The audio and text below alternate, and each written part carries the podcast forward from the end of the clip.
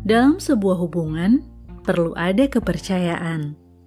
Namun, sebelum sampai di tahap dapat dipercaya, seseorang itu perlu melewati tahap pembuktian dari satu hal menuju hal berikutnya, dari satu peristiwa ke peristiwa lainnya.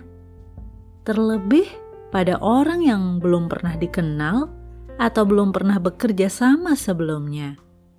Tidak bisa sekadar mengikuti perasaan. Oh, kelihatannya orangnya baik.